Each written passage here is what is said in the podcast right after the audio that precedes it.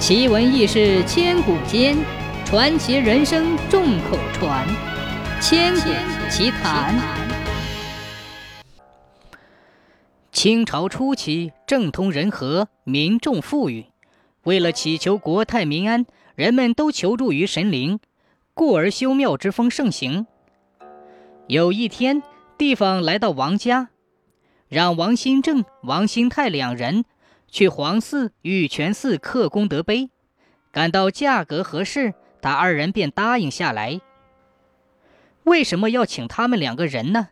因为在众多的石匠中，他俩的手艺最高，再加上有些文化，所以像墙碑、井碑、墓碑和石柱等一些难度大的活都非他二人莫属。这一天，王新泰有事，只有王新正一人出宫。因为寺庙管饭，他晚上多饮了2杯，踉踉跄跄地往回走。走到八里桥，酒劲儿上涌，他便躺在桥面的石板上睡了起来。凉风习习，他一个机灵醒了过来，发现月明星稀，已是半夜时分。猫头鹰几声惨烈的叫声把他吓出了一身冷汗。好险，在这荒山野道，要是遇到了狼，那是必死无疑。他站起身，急急忙忙地往回走。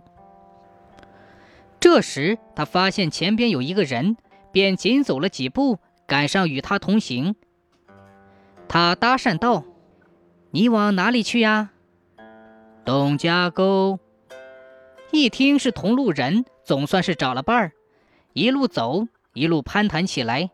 “你家有几口人呢？”“连活人吗？”“当然得连了，难不成还只算死人呢？”“是的，我们这里只算死人，不算活人。”“哦，你们是哪里的人呢？”“当然是阴间的人呐，你看看我们的身子有影子吗？”他看了一下，果然在明光光的月光下，那个人一丝影子也没有，而自己的影子却格外的分明。他心里咯噔一声，骂道：“妈的，碰到鬼了！”双腿不由得瑟瑟发抖，刚想逃走，又见那个人把头从脖子上拿下来，向前一扔，说道：“你看我们能把头拿下来玩，你们活人能吗？”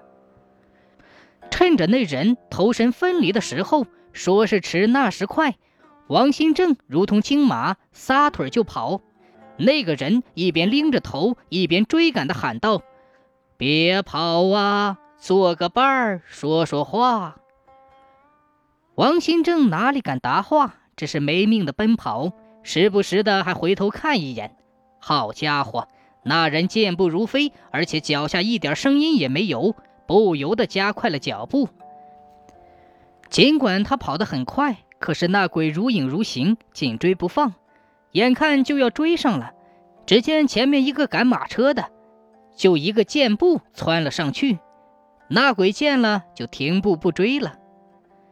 惊魂未定，他对赶马车的人说：“哎呀，谢谢你了，要不是你的车，我现在还指不定是死是活呢。”赶马车的那个人说：“嘿嘿，没什么，只是千万别在车上尿尿，这些纸做的玩意儿最怕水泡了，一泡就散架了。”王新正答道：“啊，怎么会？这么结实的车子，怎么会被一泡尿浇坏呢？”“嘿嘿，你可别不信，上一次碰见一个瘸腿儿，我好心让他骑我的马走，可是一看到我这个样子，就吓得尿裤子了，好端端的一匹马给我弄坏了。”王新正心想：“哦吼，你长什么样子能把人吓尿呢？”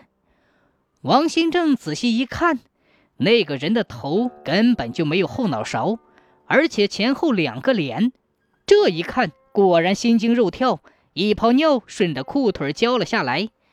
这一下不要紧，那辆马车立即变成了纸浆糊，赶车的人也掉在了地上。“哎呀，你们这些活人真不懂事儿！我好心管你们吧，还竟弄坏人家的东西，这车是我借别人的，你一定要赔。”他一边说一边过来抓王新正。王新正见势不妙，一跃而起，没命的狂奔起来。车把式一边追一边喊：哎呀，你们这些人真不讲道理，弄坏了人家的东西不说赔吧，还撒腿就跑，我今天绝不放过你，不赔车我就跟你没完。他一边喊一边朝王新正追去。不知过了多久，终于看到了村西头的土地庙，那里灯火通明，土地爷爷正在那里摇着扇子休息。王新正跑到他跟前一跪，气喘吁吁地说：土地爷爷救我，土地爷爷救我呀。车把式随后赶到，双膝跪地：土地爷，求你主持个公道。听了二人的叙说，土地爷拈须一笑，说道：哈哈哈哈，损坏东西理应赔偿。王新正，明日白天捡纸车一辆，烧于土地庙前，以作赔偿。赶车的鬼吓到了凡人，立即送其回家。说完，悠忽不见了。王新正内心一惊，倒地昏迷。一觉醒来，已日上三竿，想起昨晚的事，仍然心有余悸，急忙翻身起床，买好纸马所需，找了一个最好的将马能手，糊了一个高大威猛的枣红马，连同金纸银科一并烧在土地庙前。从那以后，他再也不敢搭黑走路了。